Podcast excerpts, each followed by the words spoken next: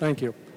Um, I know we're competing with a lot of rough issues these days, but uh, this is one that's uh, coming down the road. It's been coming down the road a long time, and I think finally in today's briefing we have the opportunity to see the convergence of science and policy. And I think this is this is one of the you know one of the uh, sort of dreamed of convergences where policy continues to ask the question, how are we doing? We're anticipating that kind of question and answer up front. If we do this, where will we end up? What we're bringing you today is a bunch of new simulations from MIT and several other organizations um, that ask these kinds of policy questions. In other words, taken all of the policy prescriptions out there now for greenhouse gas emissions, where do they take us? Who does what? And if we take them all together, where do we end up? And what do we need to do to adjust it to get where we think we want to be as opposed to where these policies end up taking us as they now stand? So I'm going to get out of the picture here. I'm going to let uh, other folks speak to their own work. And first and foremost, I want to introduce Senator Kerry and thank you for taking the time out of your incredibly busy schedule to be here and uh, kick this thing off for us and say a few words. Um, I'd like to talk about all the accomplishments of Senator Kerry, but I would botch it badly. And so, in order not to do that and embarrass myself, I'm going to turn it over to him directly. Thank you. Thank you very much. So I interpret that as Tony's turning it over to me to talk about all my accomplishments. I hope not. Um, what a pleasure to be here with all of you. Thank you. Uh, and uh, my congratulations, Tony, to you and to Bob Corell and to the Heinz Center and the American Meteorological Society and to MIT, Ventana, Heinz Center, and others who've all been part of developing what is being rolled out here today. This, uh, the roads concept, as it's called, uh, which is, you're going to hear about it and see it momentarily, is uh, an ability to be able to get an overview, as is contained in the name, and make decisions as is contained in the name. A Rapid overview and decision support simulator system. And the reason, uh, I, I have to tell you, this works and it's important and it's already getting uh, sort of a broad dissemination because I used it. Bob uh, briefed me personally before I went to Poznan, and I took some of the slides that will probably appear in this today, and I showed them to every foreign minister and environment minister that I met with there.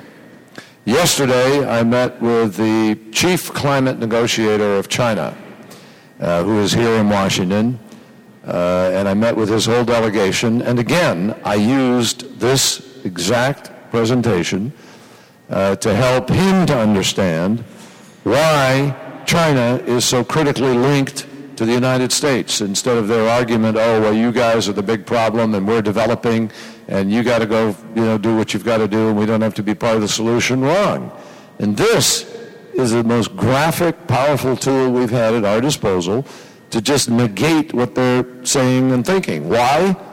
Because this tool, as you will see, uh, takes the data that we have accumulated as we are getting better and better at measuring the data and understanding it and modeling it, uh, and factors in all of the current proposals of various countries in the world. And first, what it does is establishes a baseline. And we learn that we are well above what the IPCC reports have all said is, toler- is going to happen. So we track it for a period of time, so uh, they establish the bona fides of this modeling. But then you see a departure uh, in the 2001 to 2008 period because emissions have been growing four times faster than they did in the 1990s. And when you factor in various feedback data uh, and then model it out forwards uh, against the programs proposed by all of these countries, you know, you've got about, I don't know, it's about 15, I can't even remember, about 15, 17 countries that have even talked about doing anything China, for instance, has said they're going to do a 20% reduction in intensity. India, 20% reduction in intensity, both by 2020. We, on the other hand, Obama has said uh, 80% reduction uh, by 2050. Europe operating on the same sort of 80 by 2050 concept. Then you have some countries that are just business as usual, major emitters. Uh, and then you have others like Brazil, Mexico, a few people have put certain things on the table. This modeling, the ROADS process, takes all of that promise and has the ability to plug it into the model, go out into the future, and tell us whether or not the current policies that we are engaged in get the job done. And as you will learn, regrettably, very graphically and ominously, it doesn't. If we do the best of what is currently on the table, and many people doubt that we'll be able to do the best of what's on the table, we are woefully inadequate. By mid-century, let alone the out part of the century, by 2100, the end of the century, uh, you have some just devastating numbers to deal with in terms of parts per million concentration of greenhouse gases, you know, up in the 600 to 900 plus, you know, targets. Uh, but just at the 2050 target, which is within the realm of decent current speculation and discussion, because that's, after all, what Europe and the United States are saying will be the end target of our policy, so it's fair to measure it. We see that we're still at about a 4 degree centigrade, or 2.5 degree, about 2.5 degree at 2050, 2.25 somewhere in there, uh, and uh, you know 525, 550 parts per million uh, of greenhouse gases. Neither of them acceptable under any scientific uh, prognosis of where we're heading. So that's why this is important. That's why I'm really pleased to come here and introduce this today You'll see this very graphically, and you'll be able to talk to the scientists who've helped put it together and measure it. But this tool is going to be critical to us as we go forward in these negotiations. So we can plug in concepts, measure them against current data. The data obviously will be ongoing updated, and we'll have a ready readout. But this is sort of real-time decision-making measurement, and that's the great value of it. So I think it's going to be very, very significant to the community and I uh, congratulate everybody who's had any part of it. We thank you for helping us to be able to think about this more effectively. And next week, I'm meeting with all the key players of the administration, and I can guarantee you this is going to be uh, right on the table and in front of them getting immediate use. Thank you, Bob, and thank you, Tony, very, very much. Thank you so much. Thank you. Thank you. Uh, let me now uh, introduce Bob Corell from the Vice President of Programs from the Heinz Center, and John Sterman from MIT, who uh, has been uh, sort of leading the development of this effort uh, from MIT, as I said before, and uh, with several other institutions, as Senator Kerry said. And um, and I would urge you to pay a visit to John's website because not only has he done this kind of work, but he's done some really interesting management decision support work throughout his career and uh, tied that to communication. I mean, I don't see how you can untie or unbundle decisions and decision support from communication. But he's written a number of really, really interesting papers that deal with this kind of how do you grab science? How do you manage with it? How do you do this? How do you do that? And how do you communicate it? So, let me kick things off by having Bob Corell come up first and then John Sterman, and we'll have plenty of time for questions. And thank you so much for coming. Thank you very much. John, how, John Sterman, how do I get the, uh, just, pardon? Okay, thank you. Senator Kerry gave you a really thorough understanding of what, what's behind this enterprise, uh, but we really do see it in a context in which this tool, this uh, C-ROADS capability, can be nested in everything from mock negotiations, where we bring together key players either in the negotiating process or And we've done about 30 of these already, so it's sort of been field tested as a way of helping people think about the, the consequences of decisions. If you sit down, as you will here in a little while, begin to think about, well, if I do this and you do that and others do that, what are the consequences? And the nice thing about this is it operates in real time. So it's a complicated title, but it's, it is designed to be a policy relevant tool of operation. Um, as, as many of you who appeared here in December recall, things are really moving quite rapidly outside of even IPCC's suggestion about the future.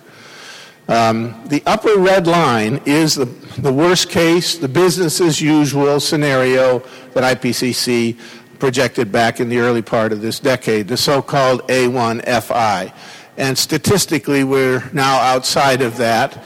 So, as you'll see, we're moving in a direction that is counter to uh, our, our goal and objective of stabilizing CO2 and other, greenhouse, other greenhouse gases.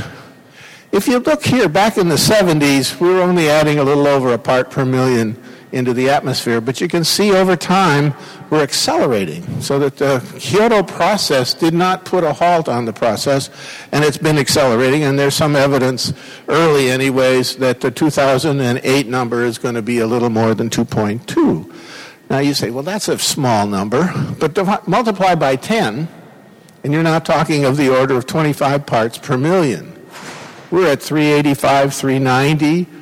So, you know, in a decade, we're adding a significant number on the base, in which we've already uh, gotten clear evidence has uh, substantial impacts on, on, the, on the environment.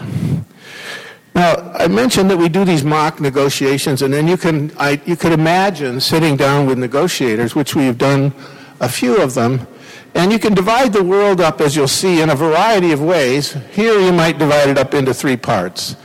And you might say, well, the developing countries, the G8, plus some of the OECD countries, the emerging economies like China and Mexico and elsewhere, and other parts of the world. So you can bucket and say, well, what would you do? And John's going to show you how that works because you can literally make decisions about how you might bring down your your emissions, and as a consequence, you put into the model a variety of things like your fossil fuel emission profiles, how you change land use, are you going to do things in the tropical forests, uh, what are you going to do about sequestration, how are you going to handle the other greenhouse gas. All of those can be put into the system, and you crank it, as you'll see very rapidly, real time, and you'll get some sense of what CO2 concentrations are in the atmosphere, temperature, sea level rise, and a variety. And of course, you realize that you haven't done enough. So you go back and do it again. We've done this with CEOs of big companies. We've done it with the full management board of the European Environment Agency, some 42 ministers who sit and make those kinds of decisions. And you'll see the process of that gives you some sense of several things. First, something about the dynamics of this system, where the lags are, why things don't move very rapidly, even though you might try to do some things that are fairly radical. And in the process, you might then eventually convert that on the far right into what is it, what is it doing to the biosphere? What are the economic uh, implications? For example, we're talking about how this connects to the McKinsey cost curves and other things that are more relevant to the decision community than PPM or temperature in the, uh, on the global scale. So that's kind of the background. Some of you know that last week Academy released a report um, which calls for deliberation with real-time analysis. As, as the senator indicated, if you know the consequence of your decision while you're making it, you can, uh, you can probably think more differently about it. I talked with one of the key negotiators for the Kyoto Agreement who said to me, if we'd had this capability, we would have had a dramatically different Kyoto Agreement because, quote, we really didn't understand what 8% and 6% and when we added all those things together, what they really would mean. So we're trying to introduce this into the process to help give us some real-time uh, capability of analyzing while we're flying, analyzing while we're working. And the Academy report says clearly that that kind of thing has to come into the decision process because historically we sort of did it linearly. We did our analysis and we negotiate and didn't any, do any reanalysis. So that's kind of a backdrop. And for any of you who are interested, go to the Academy and you can get a copy of that report. So here's what we're going to do. We want to talk about what C-ROADS is all about, how it helps us better understand things if we're in the policy community, their whole educational impl- implications. Wharton School and other MIT and others are beginning to introduce this into the uh, into the both undergraduate and graduate and and into the public at large. Sometime within a month or so, there will be this model that you're going to see on the web available for people to use to to conduct their own studies at a at a fairly high level uh, sometime, sometime towards the latter part of the next month or so. And this model has, has been vetted, and you're going to hear more about it. It's based on peer-reviewed science, so we think it has, good, has a good legacy, a good foundation. And with that, I'm going to turn this over to John, who's going to then take you through this process and help you imagine how it might play a different role in the decision processes that are lead to COP15 and beyond. John? Great. Uh, now, is this mic working? Can everybody hear me? Great. Well, thank you, Bob, and thank you, Tony, and thanks to Senator Kerry for introducing it. Uh, I don't need that. Uh, before I uh, get into the substance, I want to thank the development team for the work who are listed here, and particularly the Sustainability Institute and Ventana Systems, who have been critical partners uh, in our team developing the work. So, the model here is designed to meet a particular purpose, which is to be available and capable of supporting real-time deliberations, negotiations, and briefings in educational settings as well. In order for that to happen, it needs to be fast, and as you'll see in a minute, it simulates very quickly. It needs to be accessible. It runs on a modest-sized laptop. I'm running on a Macintosh here, uh, ordinary computer. Uh, it needs an intuitive interface. I'll demo that in a minute. More importantly, it needs to be transparent. It needs to be not a black box, but an open box. So the assumptions are available for review. It is uh, fully documented, and the documentation is available on the Climate Interactive website that I'll show you uh, uh, the address for at the end. And it's easy to work through the model and discover why it does what it does. Now, all models are imperfect. We don't claim that it's a perfect model. No model is perfect. Uh, but you are in a position to understand why it does what it does and then discover if there are assumptions in there that you uh, don't agree with or for which you think there's more recent information, and then it's easy to change those. It has, however, been carefully grounded in and is consistent with the accepted state of the art climate science. We've calibrated and tested it carefully against the information and model results in the uh, fourth assessment report from IPCC and the other models and data that are uh, used extensively in this arena. I can go into more detail there if people are interested in the questions section. It's also extremely easy to try alternate assumptions. So, for example, there's debate about what's known as the climate sensitivity parameter, which is, roughly speaking, how much the temperature in equilibrium would rise if CO2 in the atmosphere doubled compared to pre-industrial levels. This is a parameter that is not very well constrained, and it's unlikely that it will be very well constrained in the foreseeable future for some fundamental physical reasons.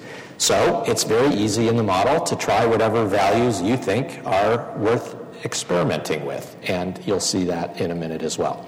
We've also had the model reviewed by a panel of uh, climate scientists and experts in nonlinear dynamics and uh, system dynamics modeling, uh, and they, uh, uh, that, their report is also available on the website. I'm going to give you a very brief taste for what's in the model, but I'm not going to go into technical details. Please feel free to ask about anything as we go along. Uh, the model starts with emissions of greenhouse gases, carbon dioxide, and other gases at the country or regional block level.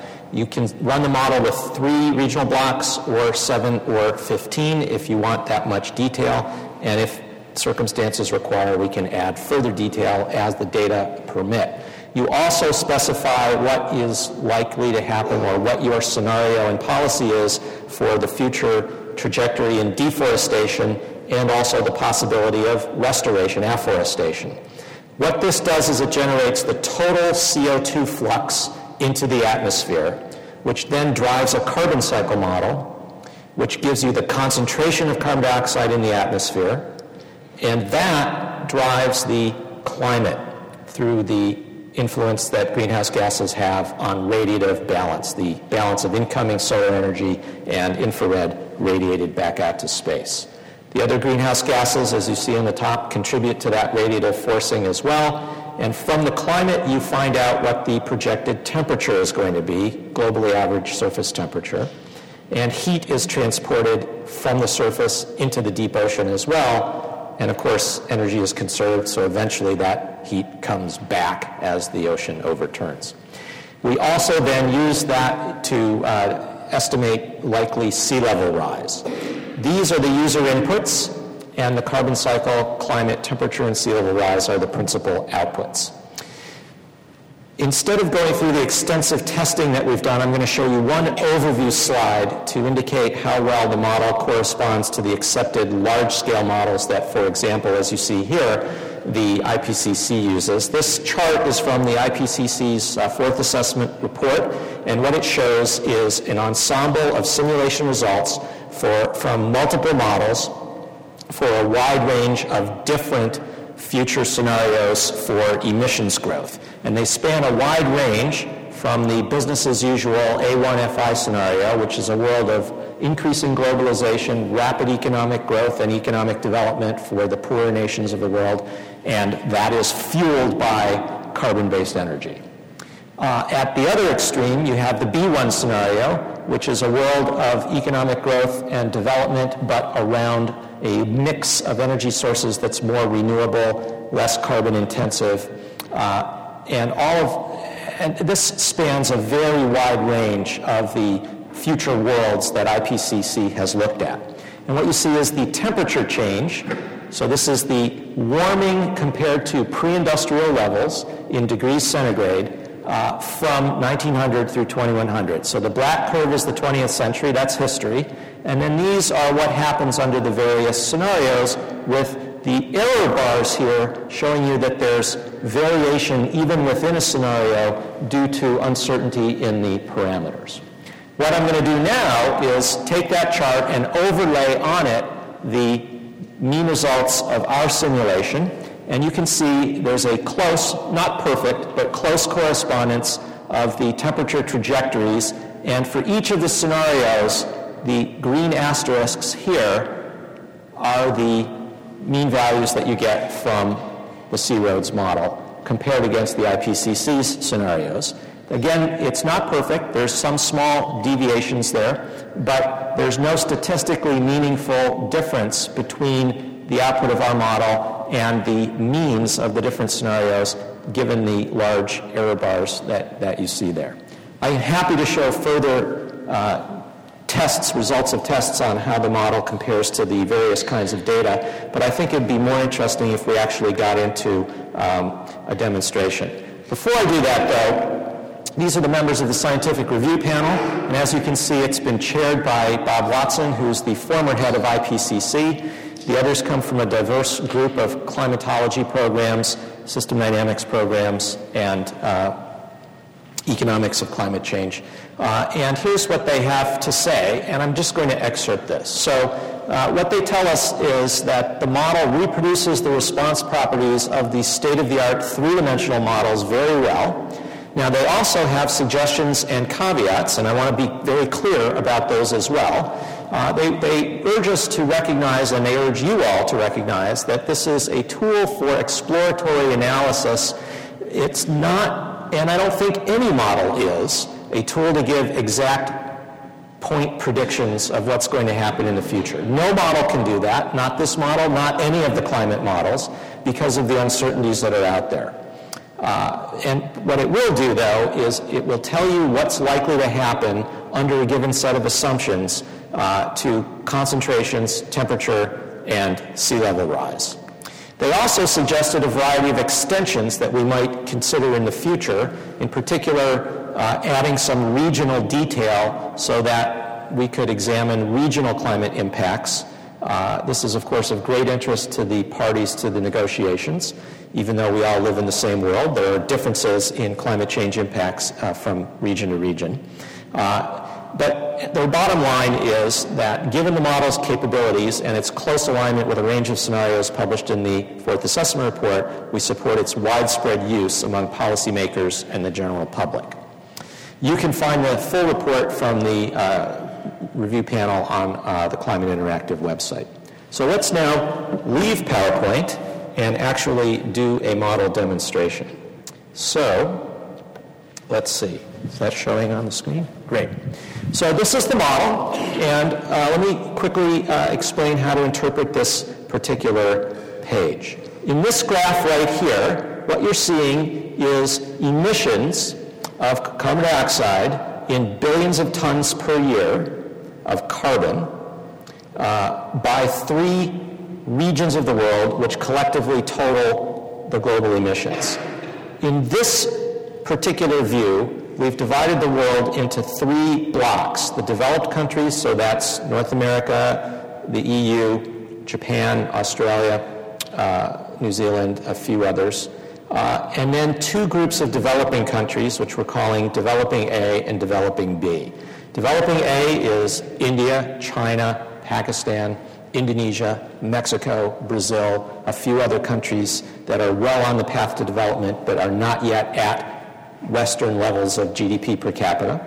And developing B is the rest of the world, the countries that are much farther behind in that process, most of Africa, uh, great parts of uh, Latin America, other than Mexico and uh, Brazil, uh, the Middle East, and, and a few other uh, countries in Asia.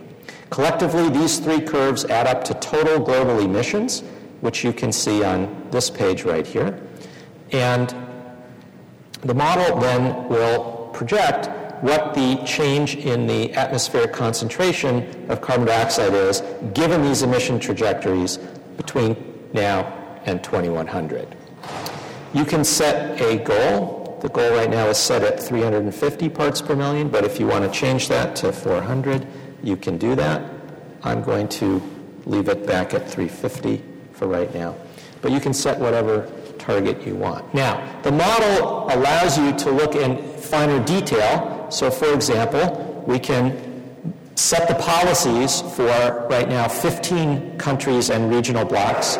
So the U- US split out separately here, the EU, Russia and Eastern Europe, Canada, Mexico, other Latin America, Brazil, China, India, other large Asian countries, the smaller Asian countries, Australia, New Zealand, and the uh, rest of uh, the more developed Pacific region, South Africa, the rest of Africa, and the Middle East. Collectively, these 15 sum to the world, and you can put in the policies for these individually. Now, for the purpose of today's demonstration, uh, it takes a little bit longer to put in 15 policies. So, with your permission, I'm going to work with the three region version. But when we do this, with the more detailed version. Now, the model is actually running, and what you can do now is you can say, well, let's try a policy in which we slow down or alter the emissions here in these three regions. So let's begin with uh, the developed countries.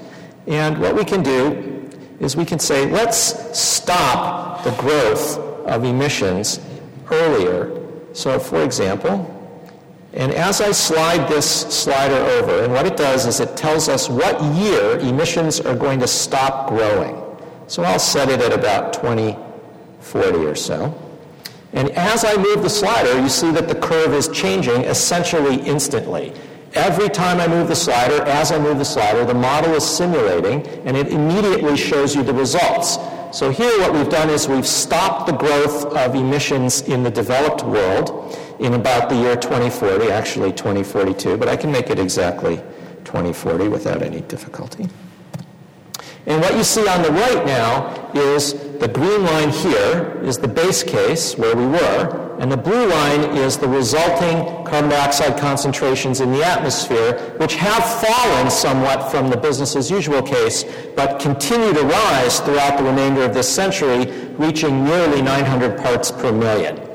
Now, what does that mean? Well, let's take a look. This is global emissions, and by stopping the growth of the developed region, we've lowered global emissions from this blue line of business as usual to this line, which is where we are in the current scenario. Now, what does that do to CO2 in the atmosphere? I just showed you that. We can also look at CO2 equivalents, which includes the other gases, the radiative forcing impact of the other gases, and we're running uh, over 1,300 part per million CO2 equivalent by 2100. What does that mean for temperature? Well, here's global mean surface temperature from today up through 2100. The red line here is your business as usual case, which reached about 4.5, 4.6 degrees C increase over pre-industrial levels. The blue line is what we have with the policy I just implemented. It's a little bit lower, but temperature keeps rising all the way through the end of the century. And what does that mean for sea level? Base case, sea level rises at an increasing rate uh, to uh, about just shy of 900 millimeters. In other words, almost a meter of sea level rise. And you can see a small difference in the two scenarios, but it is indeed very small. That's because of the tremendous inertia in the ocean's response to warming. Here, what you see is per capita emissions in the two cases, and there is a drop off here for the developed nations, but not very large. Well, so all I did was one region. Why don't we stop the growth of emissions in the developing country group, the more developed, so China, India, Pakistan, uh, Indonesia, Mexico, Brazil, and just about the same time. And now you can see there's a much larger drop off here, and while we're at it, we'll levelize emissions for the uh, lesser developed countries in the year 2045. So now what we have is a scenario in which total global world emissions have stopped growing before the midpoint in this century. And you can see total emissions right here. So compared to BAU, we've completely stopped the growth of emissions. Now the question is, what's that going to do? Well, here's carbon dioxide in the atmosphere. It's still rising, it still grows throughout the entire time horizon. Now, why is that? Well, let's take a look at emissions compared to removals. So, on this graph right here, this is the total global emissions, which stops growing in about the year 2045. And this graph shows the rate at which carbon dioxide is being removed from the atmosphere now, where does it go? It goes into two principal sinks, as they're known. First, much of it dissolves in the ocean. Second, the rest is principally taken up by biomass, plankton in the oceans and terrestrial biomass. Now, what you see here is that even though we've stopped the growth of emissions, the rate at which CO2 is being removed from the atmosphere remains at approximately half, and indeed somewhat less than half, of the total influx. So, the way to think about this is it's exactly like filling up a bathtub. And what we've done is we've been increasing the flow into the tub by turning the faucet more and more. So, more and more water has been flowing into the tub. And then we leave the faucet all the way open, and water continues to flow in. Meanwhile, the amount of water that's exiting through the drain is this curve here. And since more water is flowing into the bathtub than is leaving, the amount of water in the tub, of course, is rising throughout the simulation. And that's what you see here. It's less than BAU, but it's still growing throughout the entire period. If you look closely, you'll also see that the rate at which CO2 is being removed from the atmosphere actually begins to decline in the latter part of this century. That's because the sinks that are absorbing all of that carbon begin to saturate. So, as the oceans take up more carbon through some very well established basic physical chemistry, its ability, the ocean's ability to take up still more carbon declines. Similarly, as there's increased growth of forest cover on land, uh, there's less opportunity for incremental growth of trees and forest cover uh, later on. So, that process of sink saturation is causing this curve to fall. But even if it didn't, you'd still be pouring the water into the bathtub more than twice as fast as it's draining out. And so the concentration in the atmosphere must continue to rise very substantially, in this case, up to 800 parts per million. Now, I also need to tell you that following the IPCC's AR4 report, this model is over optimistic because it does not include in these simulations the uh, impact of the many positive feedback loops which can cause a decrease in the rate of removal here.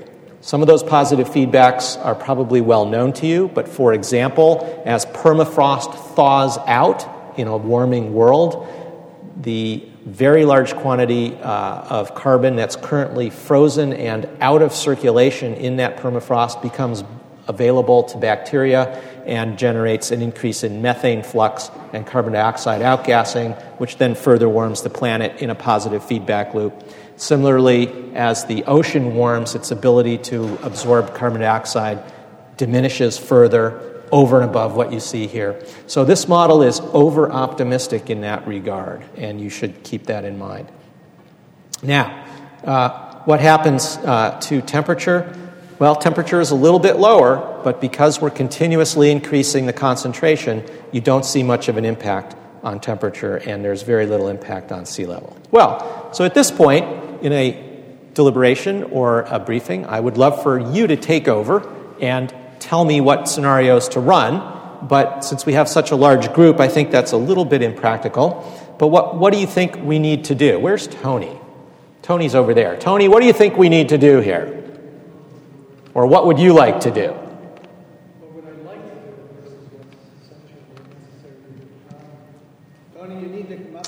Well, I'll repeat, I'll repeat your suggestion if you, or you can come up. Yep, here we go. Well, my inclination, John, would be to lower our uh, concentration target, lower emissions, and uh, see where we end up. Great. Well, so one way to do that is I can accelerate the uh, cessation of emissions growth. So let's say that emissions stop growing in 2015. That's pretty soon, uh, and now we levelize at a lower value. And for the developing block uh, A, 2015 is probably not realistic. Let's say 2025. And for the less developed countries, let's go with 2030. So we've accelerated the uh, moment in time at which uh, emissions growth stops. And you can see it has had a, an impact uh, but we're still growing throughout the entire period, and that's again because we're filling the bathtub faster than it's draining. Now, the gap is smaller, but we're still filling it faster than it's draining by about twice as much going in compared to what's coming out. And so, temperature is now a little bit lower, but it's still rising throughout the century and is going to continue to rise after that, and sea level, very little impact. Of course, sea level is going to continue to rise for millennia after this. Uh, uh, amount of carbon is pumped into the atmosphere. It takes a very long time for that uh, impact to uh, equilibrate.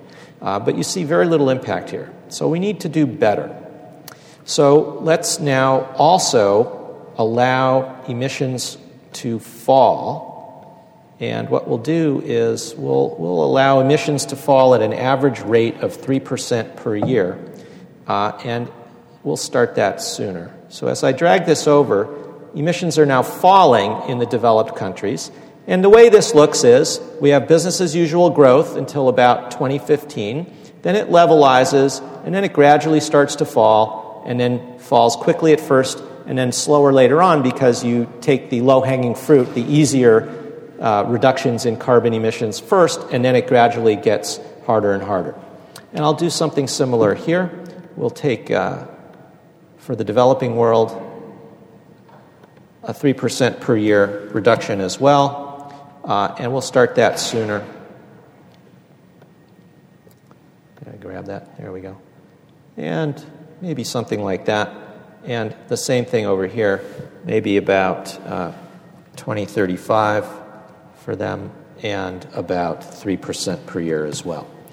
So now emissions are falling and you can see what's happening over here to concentrations. Concentrations are now stabilizing at about 500 parts per million. Let's see why. Well, here's total global emissions. They peak and gradually fall. And then here's emissions compared to removal. So now we're actually shutting off the faucet, And even though the rate of removal is declining because there's less CO2 in the air compared to what we saw before, we are just about able by 2100 to uh, bring the inflow and the outflow into balance. And so we're just about able to stabilize uh, at around 500 parts per million here. Now, what does that mean for temperature? Well, temperature continues to rise throughout because we've not yet reached radiative balance. Uh, we've got a total uh, increase over pre industrial levels of about 3 degrees here which is a substantial improvement to the four and a half degrees that we had in the business as usual case, but it's still very far above the two degrees that many people talk about as the point beyond which we, we cannot safely go. Of course, there's no science that tells us two degrees is safe either. It's a matter of how much risk we're willing to bear. And then sea level, you can begin to see the impact there. So, what's really needed here? Well, at this point, let me um, show you very quickly what happens if we put in all the current proposals. And before I do that, let me uh, explain what I mean by current proposals. So, Senator Kerry talked about this briefly. Of course, we do not know what policies are being discussed behind closed doors in the run up to the Copenhagen round of the COP negotiations, with the meeting in Copenhagen scheduled for the end of this year. But from what's been publicly discussed or publicly presented or promised in election campaigns, we've assembled our estimate of what those policies are for the major countries. So for Brazil, they have pledged, if everybody else agrees, they will eliminate deforestation by 2050. Now, there's a substantial question, not only for Brazil, but for all the countries, about how are you going to actually succeed in implementation and enforcement but we'll assume that that's going to be successful. Uh, so they've pledged to eliminate deforestation. Canada's pledged a 70% reduction in their carbon dioxide emissions from the 2006 level by 2050. China, it's not quite clear. They've already committed to a 10 or, 10 or 15% improvement in energy efficiency overall to be completed by 2010. We've already included that in the BAU scenario that you just saw.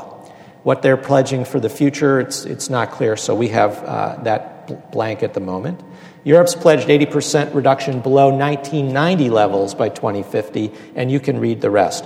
One of the most important things about this is that the policies are presented in terms that are not easy to compare with one another. So, deforestation, what's the impact on, the, on CO2 from that?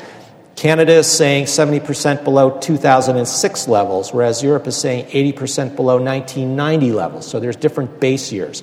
India has talked about equalizing emissions per capita.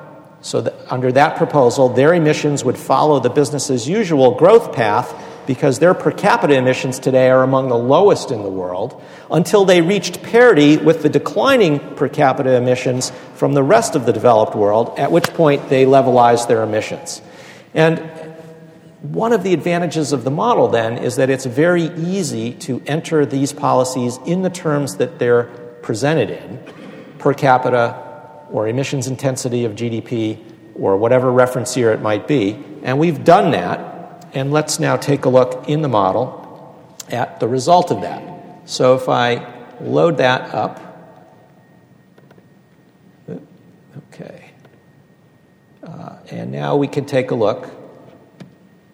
The green line, remember, is business as usual, and the blue line now is the result of all the proposals. And to make this more clear, let me take our scenario, the one that we developed, out. So here, Let's go back to here. Uh, sorry. Yep. This is the three region version showing the impact of all the proposals. In the developed world, emissions peak relatively soon and begin a gradual decline to this level. That's based on the EU pledge of the 80% reduction. It's based on implementing fully President Obama's pledge of 20% reduction in the United States by uh, 2020 and 80% by 2050. And it also includes the reductions in the, uh, in the developing countries. And what you see is that for exactly the same reasons that we've previously demonstrated, concentrations of carbon dioxide in the atmosphere continue to rise throughout the remainder of this century, reaching a little over 700 parts per million. And the reason for that is again, although you've slowed down the growth of emissions, emissions continue to exceed the rate of removal by substantial margins, and so the bathtub continues to fill. Yeah, there was a question. Go ahead.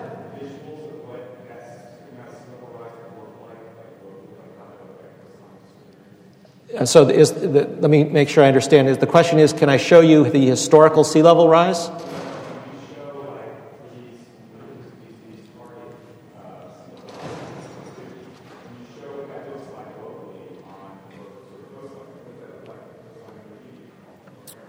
Um, so I can't do that, and it's going to vary by region, and it, it's complex because not only is there, uh, not only will the sea level rise differ by region of the world uh, because of what latitude you're at. So, for example, as the West Antarctic ice sheet melts, the change in the local gravity anomaly from the weight of all that ice is going to redistribute the water to northerly latitudes. So, sea level rise in the northern latitudes is going to be actually higher than the volume of water would indicate because water right now is basically piled up where the gravity is a little bit higher around Antarctica. So, in addition to that, you have local subsidence rates. So, for example, New Orleans uh, and the Louisiana Delta is subsiding because of local geologic conditions and water table issues associated with development and levees.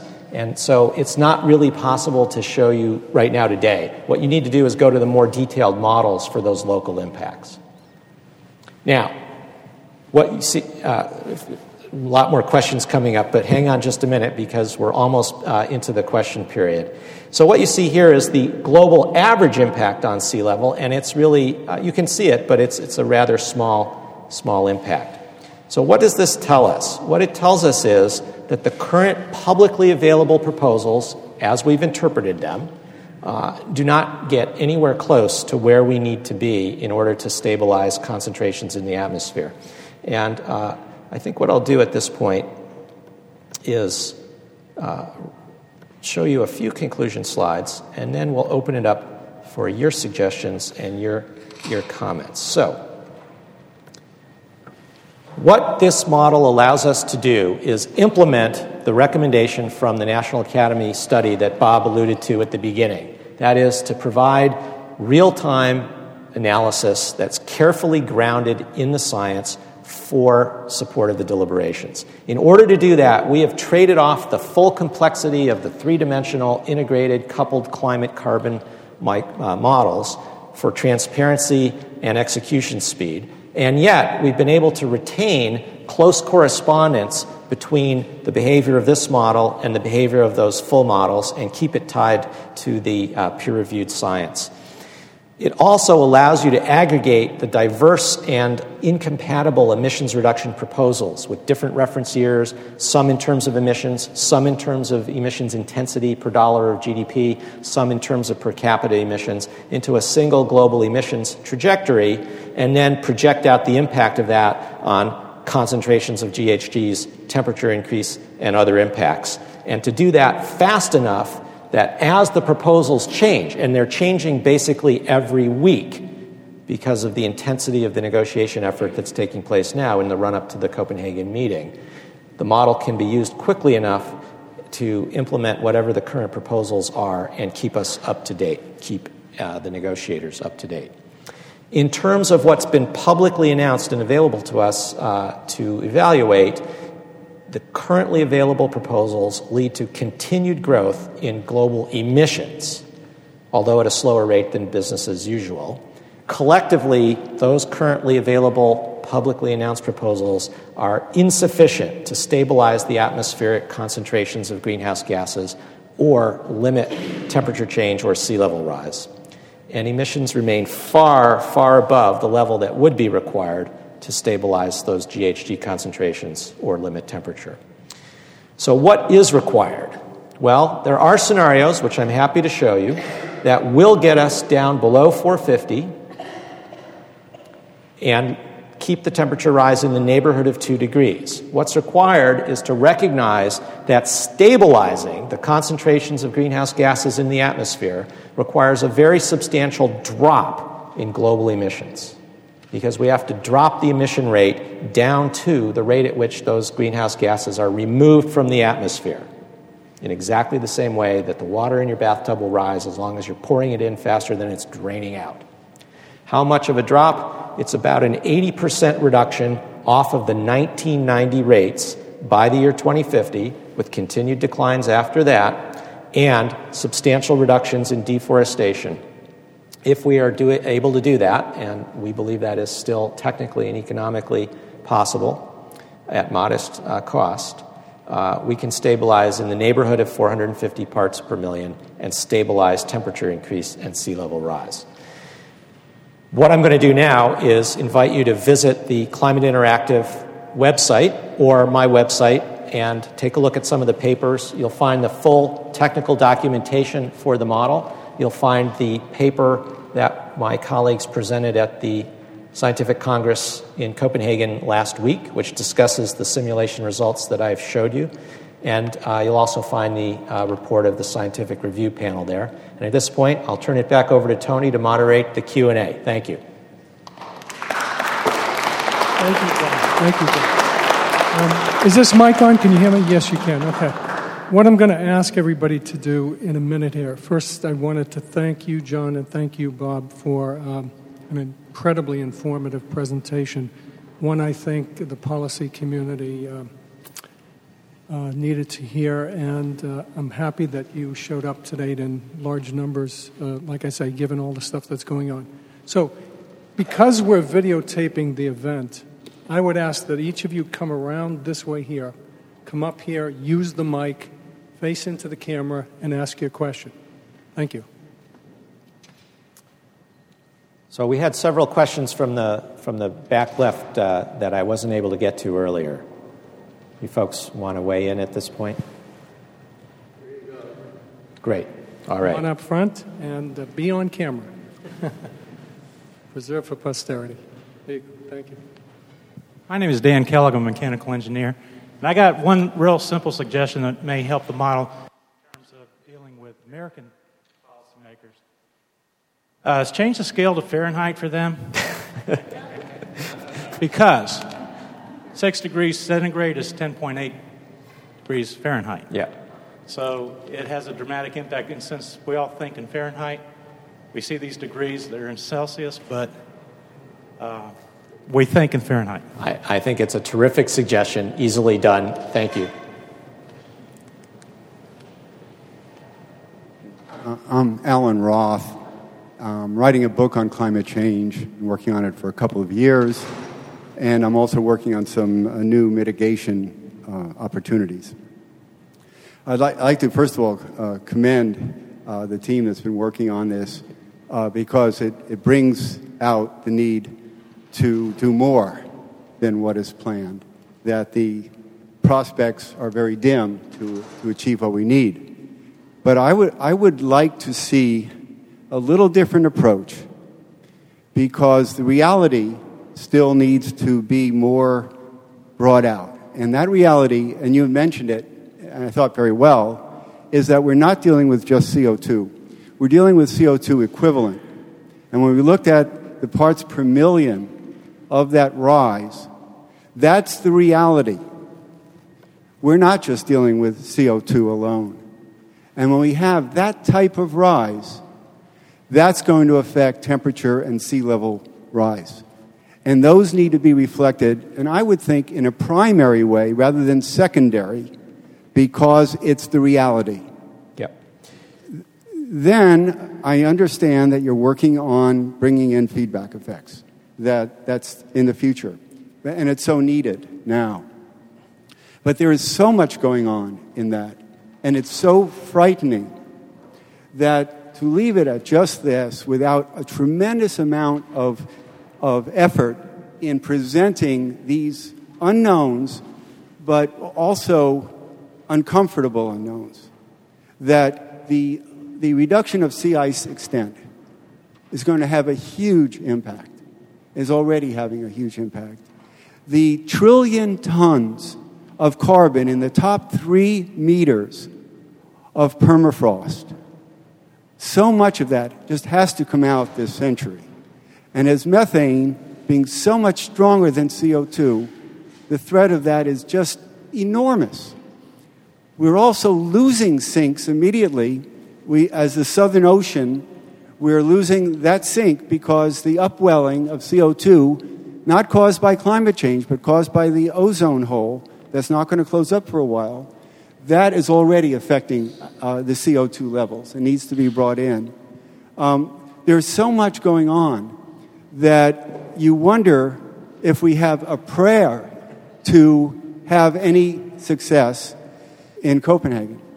And, and I just would like to see more reality brought up with the understanding that if you bring up too much, people will be overwhelmed with it and will may, may not be able to act with, with such a, a disastrous picture in front of them. So I, I see that, that. So, Alan, thank you very much. Uh, this is a, a, really terrific set of comments, and I have a few reactions. First of all, as you see on the screen right now, the model does track CO2 equivalents, and it is the total of not only the CO2, but all the other gases, the methane, the nitrous oxide, etc., which drives radiative balance in the model and thus temperature change, sea level impacts. So it is in the model. I think you're quite right that those other gases are extremely important. And although I didn't demonstrate it, it is very easy to uh, change the assumptions about the future paths for those other gases, and it makes some difference. I won't take the time to do that right now. With respect to the feedbacks, um, this is a tricky issue. We do know that those positive feedbacks, the melting of the permafrost, the uh, impact of warming on the carbon capacity of the oceans, et cetera, et cetera, et cetera. There are many of them. We know that those positive feedback loops are real. The difficulty is that at present they are poorly constrained by the data. The IPCC and AR4 took the approach for the most part that if it isn't well established and tightly constrained in the data, because we are conservative scientists, we're going to leave it out. That means that it's being assumed to have zero impact, which is one value we know is wrong. On the other hand, we don't want to speculate. So, what we intend to do in the next iteration of the model is to include the capacity for the model users to uh, turn on those positive feedbacks. So, for example, we can, uh, let me uh, see if I can do this right now bring the current simulation back in. And uh, if I go to the sea level sector, right now, no, I need to turn that on. Okay. If it comes back, you're able to, uh, there we go take a look at what the incremental contribution to sea level rise might be from enhanced ice sheet melting.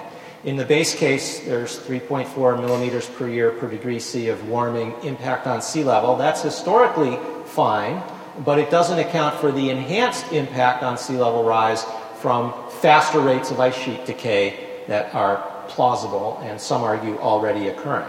Well, so let's do that. Let's add some additional melt from ice sheet breakup and uh, one millimeter per year per degree C additional impact. And now you see what the impact on sea level is immediately. And it raises the impact uh, from about uh, 900 millimeters to now about 1800. So it's nearly double the sea level rise. Uh, that's well within the range of the positive feedback impacts that are being discussed. Now, my philosophy on this is we don't want to speak to the policymakers with more confidence than is justified by the science. But we want the tool, as you see here, with more work to be done, to be able to capture what the impacts would be if they suggest, as you did, wait a minute now, you're ignoring this important feedback effect. And so, in this fashion, we're intending, we're, we're able to do that for some, and we intend to do that for the rest. I'm going to ask everybody else to, when they come up here, get closer to the podium than uh, they have been up to this point. And let me follow very quickly that last person's comments.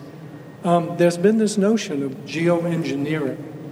And part of, I think, this feeling that, oh my God, what do we do? What else is left in the portfolio? I think these are the origins of these kinds of discussions. I mean, we're being backed into a corner, I guess, in some ways.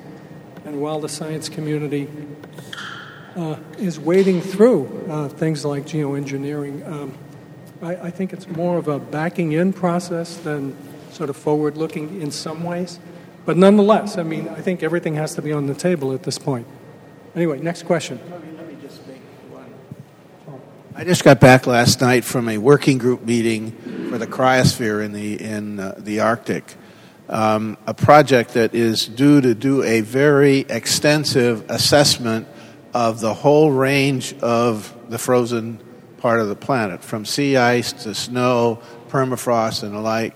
And that project is underway with the goal of, of a comprehensive analysis, which is supported by the eight Arctic countries, uh, out in spring of 2011. So we're going to be tracking that and picking up some of that science so that we can start to put into this process some of the things you mentioned because permafrost is one of the big parts of that assessment. For those of you who want to follow it, it's called SWIPA snow, water, ice, permafrost in the Arctic.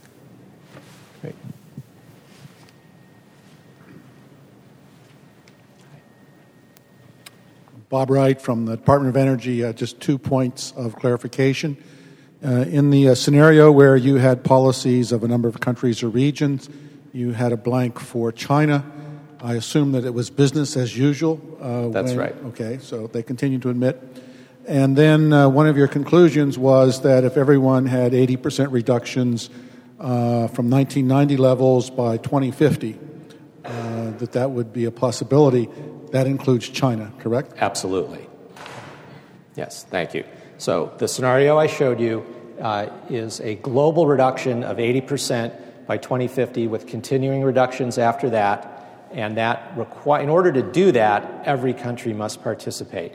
You can run a scenario in the model very easily, and we can, we can do that if you wish, uh, showing that even if uh, China were to cut its emissions all the way to zero today, it would still be necessary for the rest of the world, including the developed countries, including the United States, to make substantial cuts in our emissions. So this is not something that can be put on the backs of any one country, not the US, not China, not any one country. Hi, I'm Jeremy Richardson uh, from the Pew Center on Global Climate Change, and uh, I'm actually uh, interested. You, you, were suggesting um, the 80% from 1990 levels by 2050. I think that you can make an argument for the near term reductions being even more important. And I wondered, uh, in order to get to that level that you suggested at the end, what when do emissions have to peak uh, globally? I couldn't see it from the back. Thank you. Uh, okay. Thanks for a great presentation. Well, thank you. Uh, well, so uh, rather than just say it, why don't we try to do it? And uh, what we've got here at the three region level, business as usual, and what we can do is stop the growth of emissions, let's say basically today 2012 for all the countries, all the regions of the world. About 2012.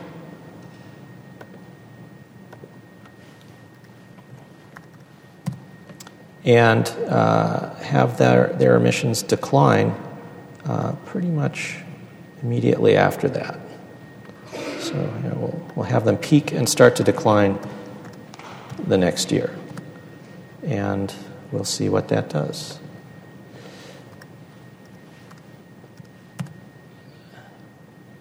So here's decline starting in 2015, emissions peaking in uh, about 2014, and we'll have about 4% per year this time rate of decline. That should be technically feasible and economically acceptable. And, uh, whoops, I got to get, uh, yeah, I've got a typographical error there. So 2015. There we go. And that gets us stabilization at about 450. and temperature increase uh, about 2.5 degrees, 2.6 degrees C by 2100. And that's with no incremental uh, impact on the other gases. So let's reduce other gases. This is on a scale from business as usual is 1 to the most aggressive decline in nitrous oxide in this case that's uh, discussed in the other models. And we'll do something similar with methane. And we can also, uh, uh, whoops, we can also go back and have some impact on deforestation. So we'll implement Brazil's policy and reduce deforestation, and we'll have some successful afforestation programs as well. Now, whether this is implementable, that remains to be seen. But what you've got now is a very large near term impact and a decline actually in atmospheric concentrations that begins at about 2030, 2040, and declining at the end here uh, down towards our 350 goal. So we're, we're uh, actually able to go below 400 here. So there's enormous leverage and opportunity for much more rapid reductions in terms of what the impacts are going to be.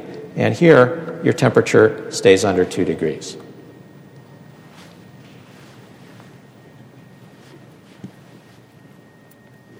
Uh, Jay Brage, U.S. Department of Energy. Uh, one impact I don't think I saw on this thing was uh, ocean acidification. That's correct. We are not uh, explicitly modeling the uh, acidification of the oceans or the impacts on corals or the uh, various food webs at the moment. You, may want to. That's one of those impacts which, to many of us, is possibly the scariest uh, of them all. It's it's not amenable to geoengineering kind of uh, right. things, you know, and has uh, devastating, you know, implications for the food chain. And if, if there's some way to bring some measure of that in, I mean, it's probably not that hard to calculate how much is going into the ocean. Right. So, so I want to be clear that, uh, so thank you for your comment. I think it's an extremely interesting opportunity for model enhancement. I want to be clear that the model does include the impact of the carbonate chemistry on the uptake capability of the ocean. So, as you saw, the rate of removal of CO2 from the atmosphere does decline over time, even with constant emissions uh, because of the saturation of the ocean's capability to absorb further carbon. Uh, and it's that process of carbonate ion formation that leads to the reduction in pH. What we could do quite easily, I think, because the chemistry is well established, is, um, is add a, an ocean pH indicator. What I don't think we could do easily, because it's still not well constrained in the biology literature, is tell you what that's going to do to the sea life. But, uh, but the pH, pH we can absolutely uh, add. It's a great idea. Thank you.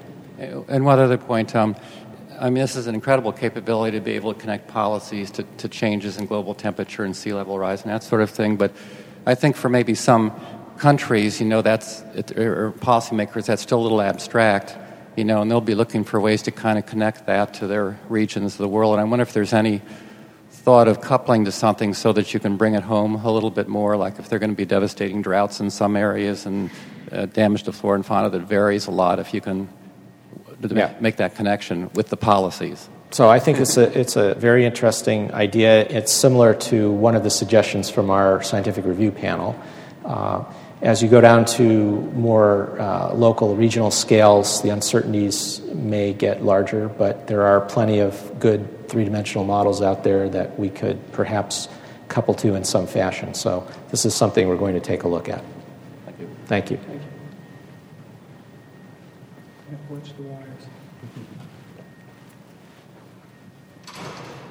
Thank you very much.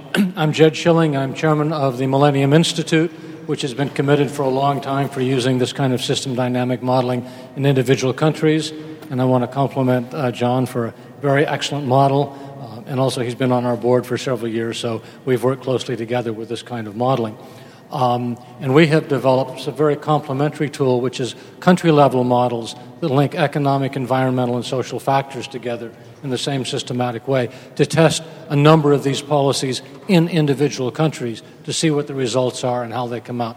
And we have models on the US, China, and a number of other countries where we've been looking at many of these policies.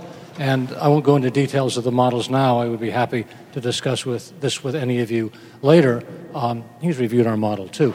Uh, but the uh, one thing that has come out of this work, which I think is very important to take account of, is while you use a business as usual um, base case, one of the things that has come out of our studies is you also have to look at consumption as usual because simply changing technologies to known technologies to get to current levels of consumption, whether it's the size of housing, the number of cars you drive, or things like that, makes it difficult, if not impossible, to reduce CO2 emissions. So we found one has to change consumption patterns, smaller, more efficient houses, shifting transport from freight on the road to rails, and things like that. So you can't have consumption as usual the same way you can't have business as usual. And I don't know whether that's taken care of uh, in this model or could be introduced, but it's something that the policy people really have to think about. Thank you very much. So, thank you, Jed. And uh, since you've brought up the cost side, let me just share with you this figure, which many of you are familiar with, which is McKinsey's estimate of the global supply curve for emissions abatement. And the important thing about this curve, and it speaks to exactly the issues that, that Jed has just brought up building efficiency, changing transportation modalities, and so forth, is that over here, in this region, right here, these have negative cost, which is to say, in Amory Lovins' terms, these are negawatts. It puts money in your pocket to do these things, and you reduce emissions. And if you look, you can see what they are. It's improving the energy efficiency of our building stock. It's, it's improving the efficiency of our commercial vehicle fleet, lighting, air conditioning, uh, etc. These are investments that ought to be done now simply on the basis of the business case that it makes money for you. This is absolutely real, and I want to give you a couple of examples. This is the aggregate primary energy efficiency of the U.S. electric supply system. And since the Eisenhower administration, it has been stalled at about 30%, which means that roughly speaking, two out of every three joules, or for the English units, BTUs, uh, that we use to make electricity are wasted. They go into waste heat, and actually they cause a pollution problem because of the uh, wastewater uh, that's used and the temperature increase that then has to be mitigated. There's available technologies right now today that can get us up into the 70, 80, 90 percent range for efficiency, and they all consist of capturing the waste heat and using it to generate electricity through combined heat and power or to, to generate uh, low pressure steam for district heating or industrial processes. These are all real projects that have been done by companies that you see here, and I'll give you one example. This is a steel plant in Indiana. You can see Chicago across the lake there. And what they did here, and this all comes from my colleague Tom Casten, who's the CEO and founder of RED, Recycled Energy Development. What they did here in the mid 90s was they captured the waste heat coming off of the coke ovens, very high temperature, high quality heat, and they use it to generate 95 megawatts of electric power with no incremental carbon and uh, substantial amount of steam that's used in the plant, offsetting carbon elsewhere that would have been u- needed to make the uh, steam. And they can sell that electric power profitably at two and a half cents a kilowatt hour. There's enormous opportunity to reduce our energy use, to reduce our carbon emissions, not only at low cost, but in ways that put money in our pocket. This is very well documented. So I thank you for your comment. My, my name is John Topping with the Climate Institute, and uh, John, I wanted to compliment you, you know, first for your reference on the uh, huge potential for energy recycling. I think you've, you've, you've, you've hit, you've hit on, on something that probably uh, is about half of what the United... I, I'm sorry. Uh, this, this provides probably at least half of what the U.S. could get in the next 10 years, and much of the applications are worldwide. But I also wanted to compliment uh, you, you and Bob very much on developing a powerful, although remarkably sobering tool. But what I'd like to uh, do is sort of throw out to you if you assume, uh, let's say, that we succeed in getting to, let's say, as low as 350 ppm equivalent uh, by uh, 2100 and you know that, that itself may be quite ambitious. Uh, what does uh, what does this mean for sea level in 2200 and 2300? so, uh, Tom, thank you for the comment, and it's it's an extremely important point to make. I mentioned it, but we intend to put it in the model explicitly. Sea level rise will continue for millennia, even after we are able to stabilize greenhouse concentrations. Uh, and the reason for that is just the tremendous thermal mass of the ocean, the tremendous inertia. Most of the sea level rise to date is the result of, well, it's about half and half. About half of the sea level rise to date is the result of uh, uh, thermal expansion of the water. Warmer water takes up more space, is less dense. And about half of it is the result of the um, uh, enhanced melting of land ice, glaciers, and snowpack. Uh, and uh, let me see if I can show. Yeah, here we go. This is the fit of the model against the historic sea level data since 1850. And you can see that the model fits the data very well. Using these data to project the sea level impact as we have certainly underestimates the impact. So, one of the things that we intend to do is not only enhance the model with the potential positive feedbacks that Alan discussed, but also display what the long term sea level rise is going to be, and it's shockingly large for almost any scenario. One, as many of you know, uh, Susan Solomon at NOAA recently published a paper in the Proceedings of the National Academy uh, with the provocative title that uh, climate change is climate change impacts are largely irreversible. And what she basically showed with models of this sort is that over the very long run, on the uh, time scale of millennia, uh, sea level rise, once you've put that carbon into the atmosphere, once you've burned that coal and other fossil fuels, there's no going back. It's, uh, it's then locked in because of the inertia and the time delays. So we, we intend to display that in the model to make that salient. It's important, though, to realize that irreversible doesn't mean unpreventable. If we don't burn that carbon and we leave it in the ground where nature has placed it, then there's no irreversibility problem. We simply won't have that future sea level rise. We'll still have what we've already locked in from what we've burned so far, but we can't avoid the future impacts. My name is Dan Kellogg, and I have uh, another suggestion with the model in terms of a comment you made earlier in the question and answer period about it's very optimistic. And I noticed the slide on uncertainties. The uncertainties are pretty large. And you also have this tools being used by people who are non-technical policymakers. Right. Uh, we had a senator in here earlier, and so we, when you think about the time delays and the political inertia and the manufacturing inertia and all those things that will delay and and and cause uh, you know things to not be as rosy as this model is right now, we have to introduce something at least to counteract that called a safety factor. As an engineer, no engineering is ever done without a safety factor. Bridges are built many times stronger than they need to be because of uncertainties, because we want them to work. So if we want the, this to be successful, we, we have to get away from the conservative scientist model, which is important in its own sense. But when you move toward the implementation, we have to think actually a little more pessimistic because we want it to be successful. And then I would also think at some point down the road it's going to happen. We're going to have to include geoengineering in the models because, frankly, I don't see a way realistically, economically, and everywhere else, at least from my opinion, that we can actually achieve this.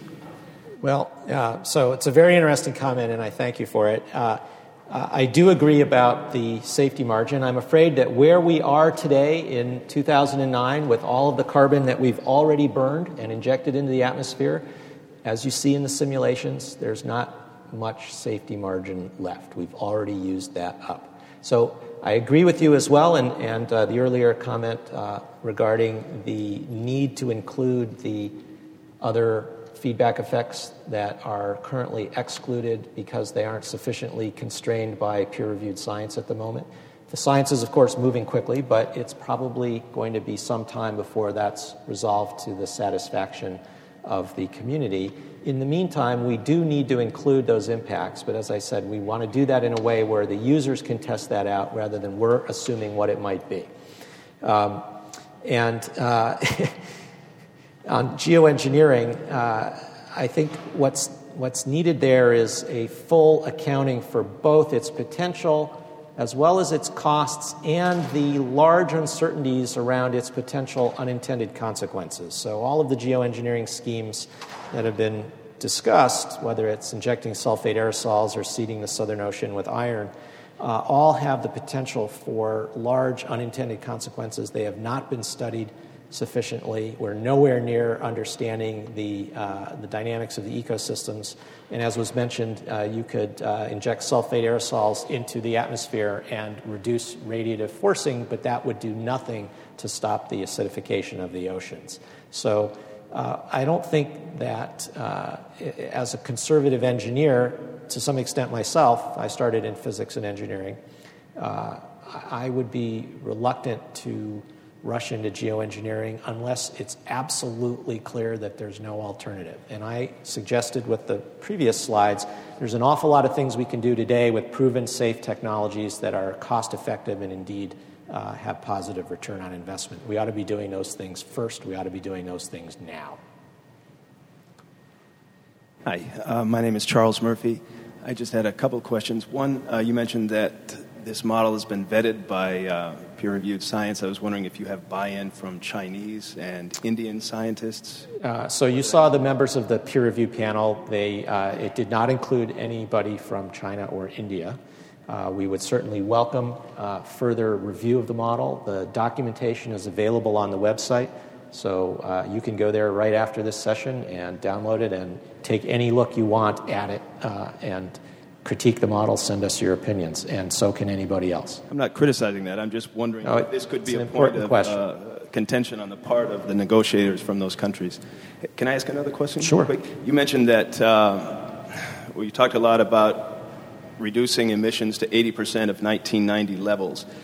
Is that the level that each country was emitting at that time, at 1990? and is if if it's only talking about the United States or whatever, is that fair to bring back or or say to say China needs to get down below its 1990 levels um, compared to us and that relative thing. So this is a very important point, and I want to I want to thank you for bringing it up and be absolutely clear about this.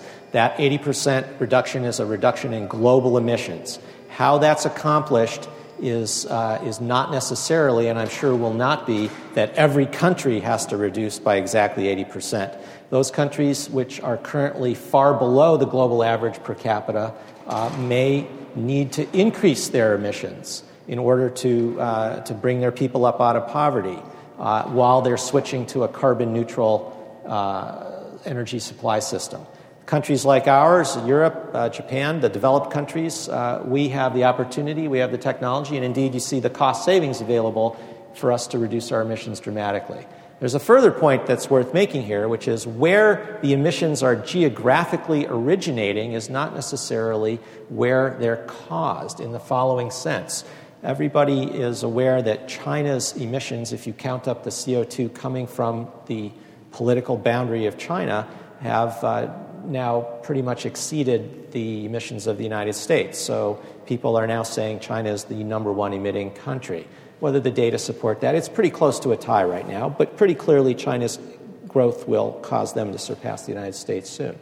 Much of those emissions, I don't want to quote a number, but a substantial chunk of those emissions arise because of the industry that exists in China to serve the consumer demand in the West.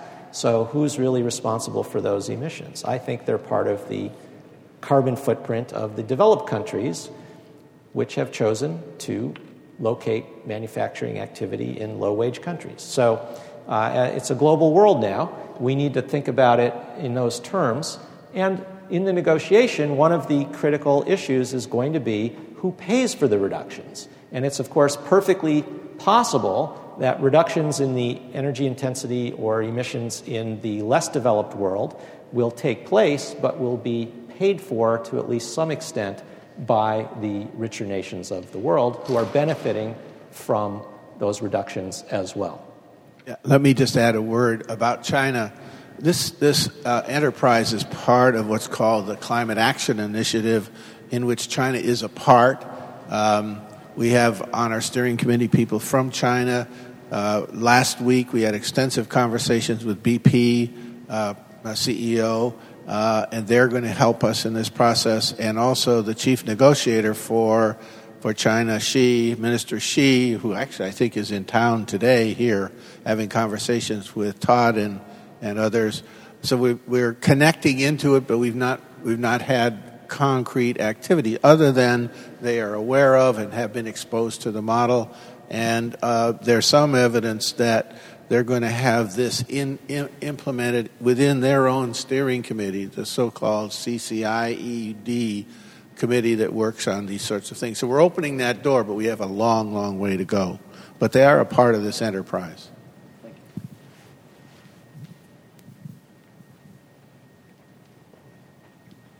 I'm Elizabeth Bear with uh, Conservation International, and thanks for this. It's really, really excellent. Um, so I have two questions on some of the themes that have come up. One is around the emerging science, and um, uh, I like that, that you have the ability to change parameters as a user, but I wonder, as we're already seeing some of the observations more severe than what's in the assessment reports, what are the parameters for triggering moving some of that from user option into what's part of the business as usual? Um, scenario. And then my other question, or go ahead. Go ahead with the other question. So the other question is also around. Um, so these emissions are, are, we're seeing these in in absolute emissions, um, and I'm assuming that the groupings of countries are related to uh, emissions intensity around GDP or per capita. So I'm wondering if there's ability to. Well, I, actually, I wanted you to just expand a little bit more on um, ways in which you can look at um, emissions intensity, either in, in, putting some of these um, some of these policies, or perhaps when you're looking at the results, if you could say, you know, if we implemented this policy, what does that actually mean in terms of uh, emissions per dollar GDP or right. per capita for each of the countries that would be implementing those types of. Great. So, terrific questions. And the first one on the science. So, the IPCC process is a very careful and deliberative process, and uh, and that's a good thing. Uh, they're already, of course, in the process of developing what will be the fifth assessment report. But there are long lags as a consequence uh, between developments in the peer reviewed literature and what is captured in official IPCC uh, reports. We will, uh, we, we continuously stay abreast of what's going on in the peer reviewed literature, and as results are published, and replicated or established more broadly, we will be incorporating them into the model without needing to wait for the fifth assessment report. Uh, on the other hand, I, am very clear as a scientist myself. I don't want the model to embed in the base case uh, uh, effects that we cannot ground in the established science. We do want the capability to try anything plausible. So, you know, if people think the climate uh, sensitivity is not 3 degrees C but 6, and there's some probability mass in the distribution at that high, high sensitivity, uh, we want to be able to test that. We can test that right now, today. Um, on the second uh, question about how emissions uh, can be represented, you're seeing on the screen right now emissions per capita for the 15 regional blocks and you can see, of course, that under this particular scenario, which is the one that we did a little bit ago that stabilizes us near the two degree level, uh, emissions per capita fall everywhere in the world, but from different levels and at slightly different rates. So the United States, which is here, has to fall the most because we have the highest emissions per capita. And we also have the greatest opportunity for emissions reduction because of the enormous waste that's currently embedded in our way of, of uh, producing the energy that we use. And then the less developed countries down here, uh, and the gray line is the global average, uh, they, they have to drop as well, but not by as much. Now, you can make trade offs, not in this particular scenario, but as the previous question indicated, we could run in the 15 country version. So, uh, right here, we can specify different rates of emissions change for the dif- different countries. So, we can allow India and the lesser developed countries to grow their emissions per capita while everybody else reduces. What matters to the planet is that the aggregate total has to fall by around that 80% off 1990 base by 2050, and the sooner the better. How that happens, that's a question of fairness negotiated out in Copenhagen. My name is Martin Apple from the Council of Scientific Society Presidents. Um, as I look through all the things that you're doing, by the way, this is a wonderful thinking model for helping us put ideas together. Um, they sort of focus on how do we cut emissions, and we assume there are values like tech, new technologies, sh- shifting away from carbon producing fuels and so forth. The century started with 6 billion people. It's projected to grow to 9 billion people.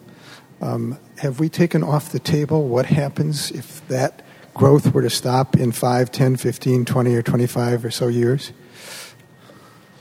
Uh, so, Martin, thank you. What we've done in the model is to follow the accepted uh, projections for population for each of the countries.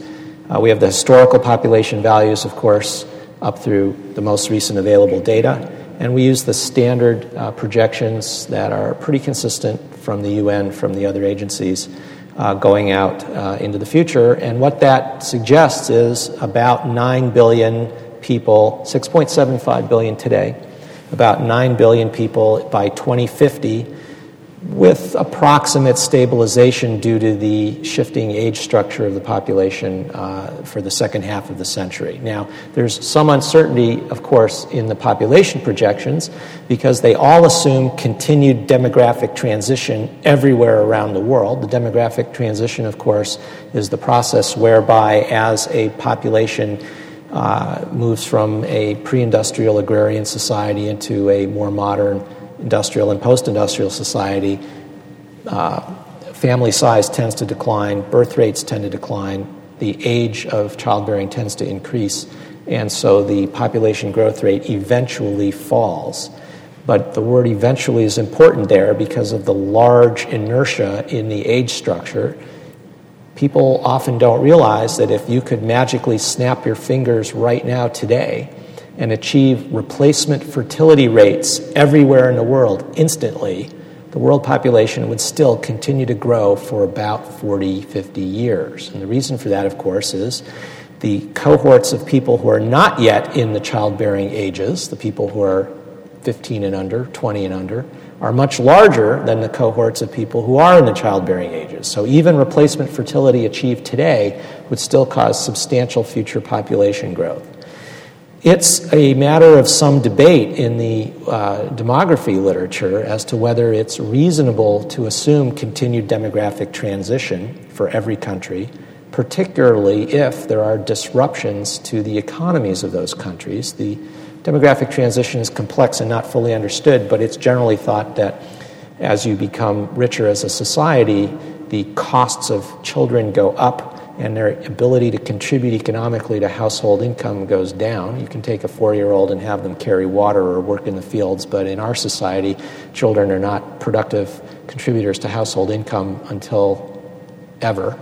uh, and, uh, and so when you raise the price of something, the demand for it goes down. That's the economic view. There's a sociological view, and there's other views on the demographic transition.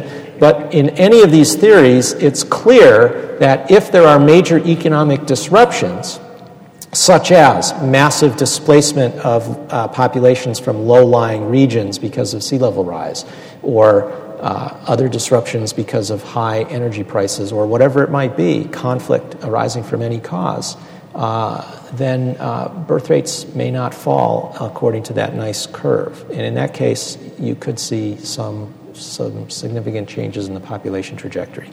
We are not going to speculate about that. We use the standard accepted projections for population in the model. But again, and I can show you the population projections, uh, anybody who, who wants uh, can, uh, there we go. Those are the populations for seven and for the three regions. And you can see some decline there towards the end of the 21st century, and that's not because of any increase in death rates, it's because of the aging of the population. Uh, and uh, we can change those, but we're going to stick with the standard projections to make sure we're carefully grounded in what's generally Might accepted. this be the first generation in which we have reached the point of exhausting the earth and we really can't build those, those numbers? So, this is part of the conversation that we hope uh, this kind of modeling will, will uh, contribute to. Well, I think we've exhausted the questions. Um, thank you, John, and thank you, Bob. Uh, thank you. It's our pleasure.